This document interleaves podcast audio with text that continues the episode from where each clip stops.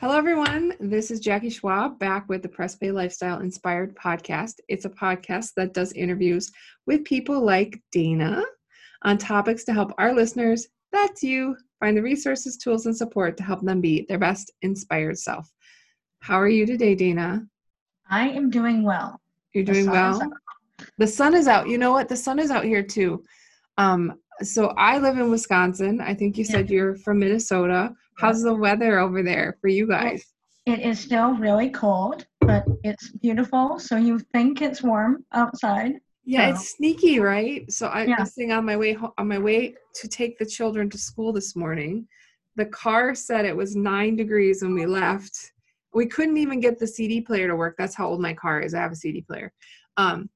And every stoplight we hit, the temperature went down. It was like 9, 8, 7, 6. By the time we got to school, it was 5. My daughter, my oldest, was like, "Oh my gosh, it's so cold, Mom." I'm like, "I know. We chose Wisconsin. I don't know why, but." It keeps the spiders and snakes out. So this is true. That's what I tell myself every winter. So I'm going to tell my daughter that. She's petrified of spiders, and they're dead right now. So that's good. You got to use what you can. Exactly. Exactly. So, I just love what you're doing. It's near and dear to my heart. I actually spent the last 3 years building a software application called MindLight to help family caregivers who are trying to take care of special needs children and or aging parents. I found myself in that position where I had a couple on each side, children that were not special needs, but special needs, and then aging parents. And so as a certified wellness professional and caregiver, it sounds like that's kind of an area familiar to you. Yes. I have been a massage therapist for 20 years. And early on in my career, I was doing some hospice, and I had some family and friends who, I was on their end of life teams. I have a daughter who has brain injury. So that wasn't where I started, but that's where I ended up. And it's a whole different lifestyle of dealing with those things and layering on there. So I had to find different coping mechanisms and different ways to be. Yeah, different ways to be. A lot of people in the caregiving space. So I was affiliated with caregiving.com for a long time. They're kind of the Midwest organization that helps family caregivers. And we often say, like, caregivers take breaks different than other people. Yes. Right? We don't just get to go like, all right, I'm going to go take a bath. And then your kid like loses their brain. Right. My daughter, for whatever reason, she's good a lot. And then no one knows why, and she starts screaming like crazy, and that means you get out of the bath. Because wow, we've had knives flying across the room, we've had coffee that got spilled, we've had flour everywhere, we've had foundation does not come off most things. We've had like liquid foundation. So you've learned that. So that's life lessons. I think. Initially when you're going into special needs or any caregiving, it's things happen to everybody. It's like my daughter. She was, one of my frustrations years ago was, she wet the bed. She still wet the bed. I was, I went and talked to some friends, and they're like, well, they're toddlers. And I'm like, my daughter's 12 years old.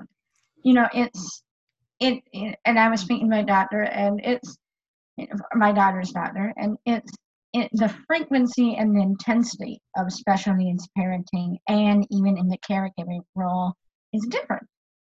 In the caregiving, out in popular pop culture, I guess, or there's a common belief is you make the life you want. Okay, when you're a caregiver, you didn't choose that.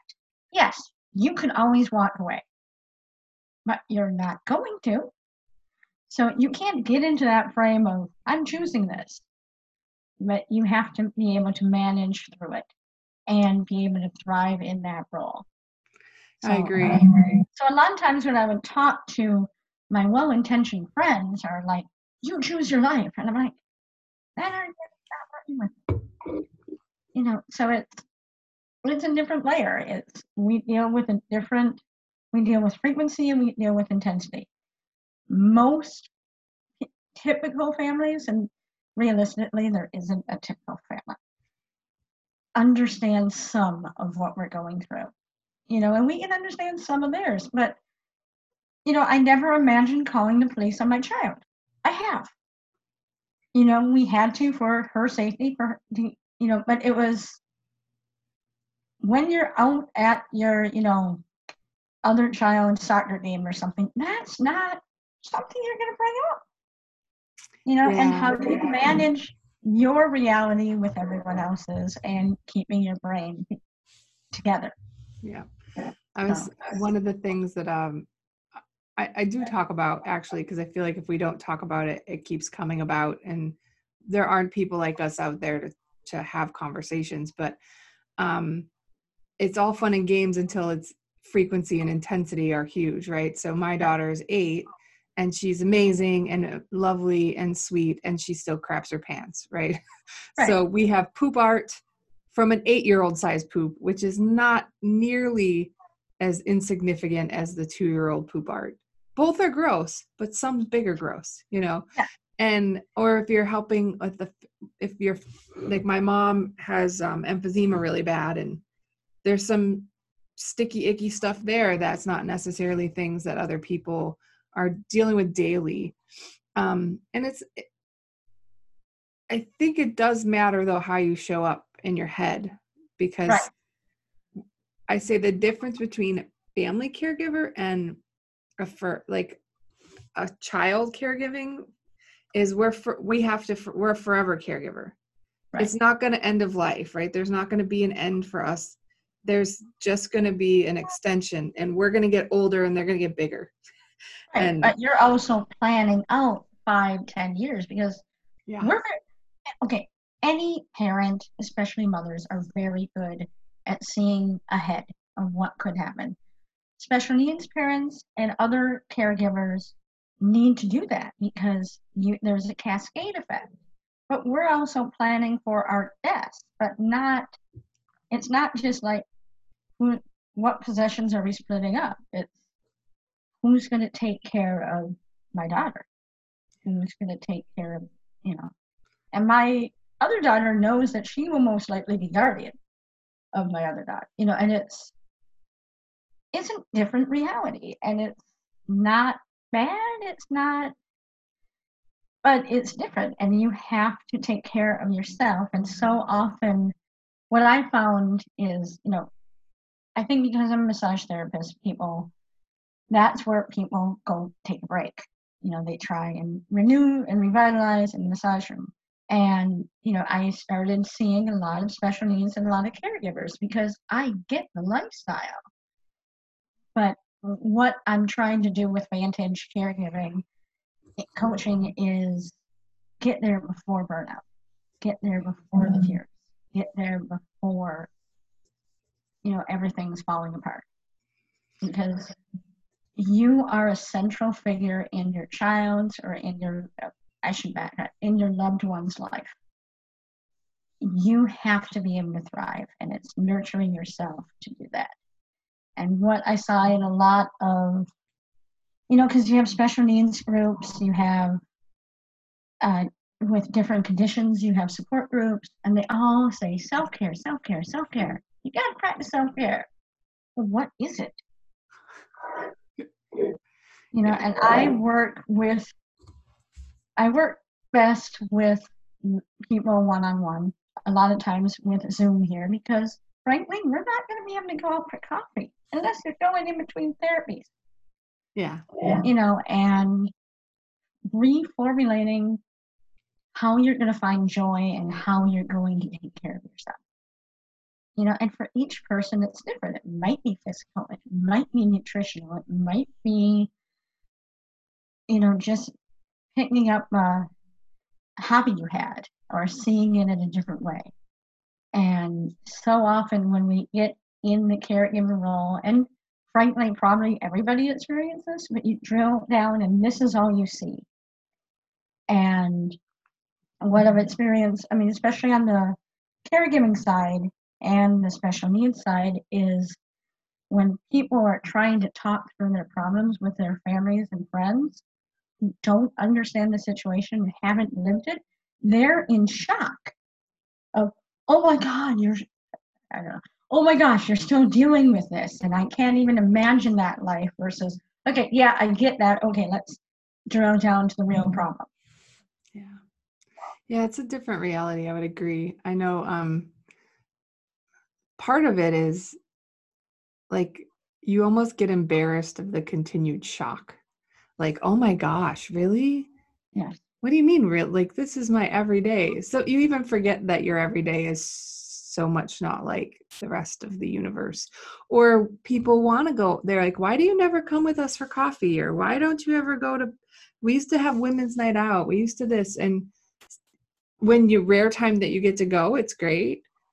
But I think they think we're flaky sometimes, and it's more just, we really, really have to prioritize. Right. Every moment is unique. Right. Or sometimes I found myself being perceived as uninterested. And it's like when people are sharing their athletic, you know, children, and they're getting good grades and all that stuff. And I'm working with my oldest daughter where I'm like, well, she can read at a, she ran the stop sign. So that was good.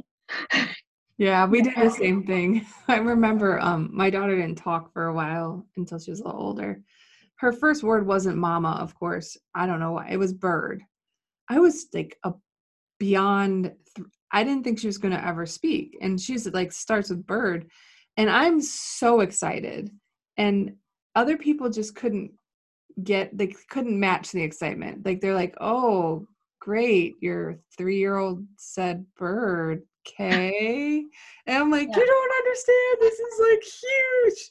Luckily, we have a lot of therapists that we stayed in touch with and friends that are as thrilled as we are, but it's definitely, I have 3 other children. Okay, I have 2 other children. Yeah, and so I have 2 older and 1 younger. So I appreciate other people's good news too. My good news for my one child is different. It's different kinds of news, you know. But you almost become, you know, introverted about it, where you don't always share it. I mean, you find your circles you can share it in. Yeah. So is that something that, so as a professional, and in the Vantage Caregiving, being a caregiving coach, do you work with caregivers to sort of, like, what do you try to help them do that's helpful? I basically have 3 services. I have one where we're designing, it's an ongoing program about 6 meetings of it, you know, and we're helping design basically a self-care regimen, what works for them, you know, and so it's more multifaceted. I have mastermind sessions, which are not just one thing, where I need frequently with special needs, it's where, like with IEPs, you know, they're just hitting a full stop. Or, you know, even with caregiving, it's where it's frankly when crap hits the fan. What? When crap hits the fan. You know, and it's like, oh my God. And it's more than an oh my gosh moment. It is, everything is coming at you. And you can't right now because you have to see your way through it. You know, and that's the mastermind session where we're, you know, okay, so this is, I had a client from Canada who, she's a good example on this, is where she had a good support system. She had, it was a end of life, but it was a more, it's not like we have 6 weeks, it's we have 6 months, you know, and how she's getting through it. And, you know, she had a very good self-care system. And in talking through it with her, she was a chef. You know, she has all these people bringing her meals. And, I mean, it presented as she just didn't know what to do. And through further talking, I was able to get some things that brought her enjoyment. and you can't travel. You can't, you can't, she's not going to go out to restaurants. She's not, she has a lot of friends bringing her meals. And then one thing she said, she goes, and I miss cooking. So I said, wait a minute, you miss cooking. So why don't you have your friend, why don't you find a recipe, send out the shopping list and have them bring that, and that's how she was able to navigate the last few months. I'm not saying that cooking is the answer. It was for her. It was for her. Where she was able to find those moments of joy and enjoyment. And she was able to go to her husband who was dying and enjoy those moments, versus frequently you have the laundry, you have the medication, you have doctors, you have, and you're like, oh, and I need to spend time with my loved one and I need to make it count. She was able to find those moments of grounding to do that with her husband.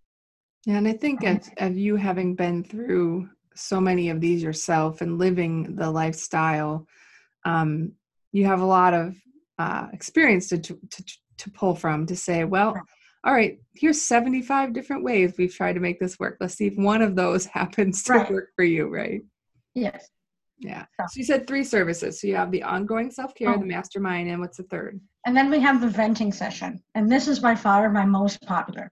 And it got put there like a joke because somebody was like, well, what if I just want to vent? And I'm like, okay, if you want to call me up and vent, I'll do it.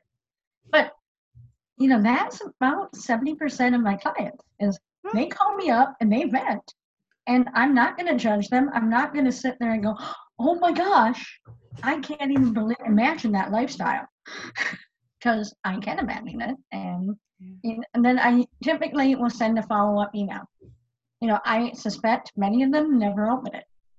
And, and some people do. I had a client who reached out to me 2 months after we had like 3 or 4 venting sessions. And, she goes, I finally opened up that email. And I was able to put things into a different perspective. So it did help her.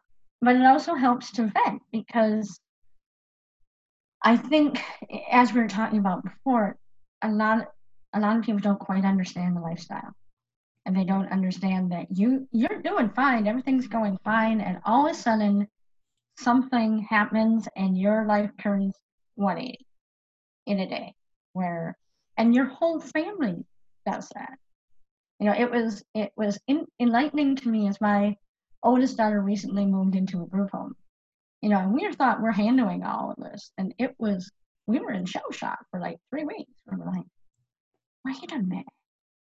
We're watching everything we're doing, because we have triggers, things would trigger her. And it would be a yelling, she would scream at us for 2 hours. And this was normal. So it's almost too quiet sometimes, right? It's like getting used to that new vibe. So our daughter's younger, but she gets triggered by like loud noise or something sad on YouTube make her cry. And she's little enough now where you can handle the like physical outbursts. Right. Right.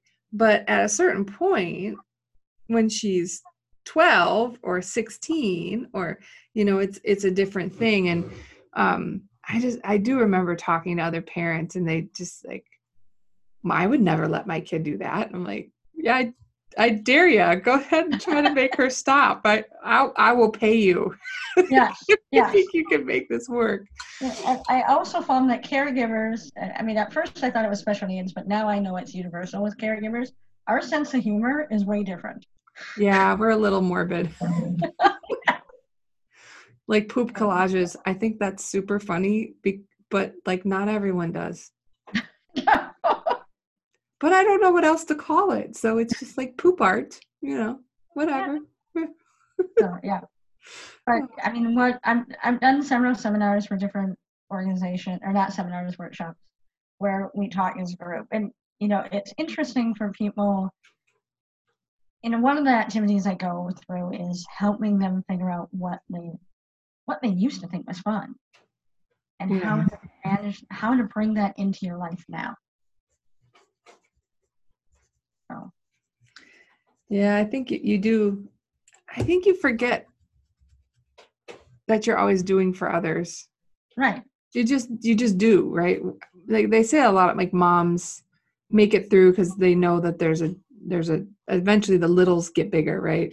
Right. And you're like, how do you do it? And you're like, you just do, right? You go without sleep, but there's an end. And that's, I think, the difference is you kick in like every other mom, right? Every other female or every dad, there's some good caregivers out there that I mentioned, but we kick in the way that everyone else does. But the problem is there's no throttle down, right? It's like, that's the way it's going to keep being. Right. And that's why they're amazing the first few years.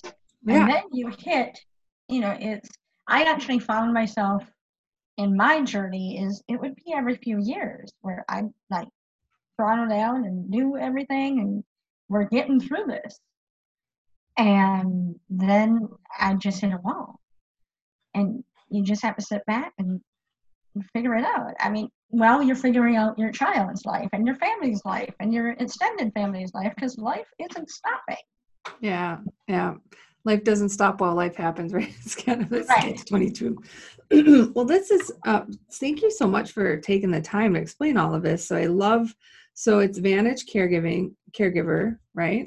And you VantageCaregiver.com. Yes. .com. And you guys do three services, your ongoing self-care, your mastermind sessions, and your very popular venting sessions, which I think that's super cool. And anything else?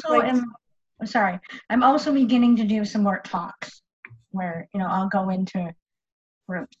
So not quite at that speaker level, and that's more my anxiety than. You'll get there. I think as you keep building up, right? But it's wonderful what you're doing. I do think that caregiving, like any other, chronic thing, it can be lonely, right? Yes. It's very lonely. And you can start wondering if you're doing the right thing or if you even know what you're doing. And just having another person there that says, no, you're not crazy. Yes, this is super hard.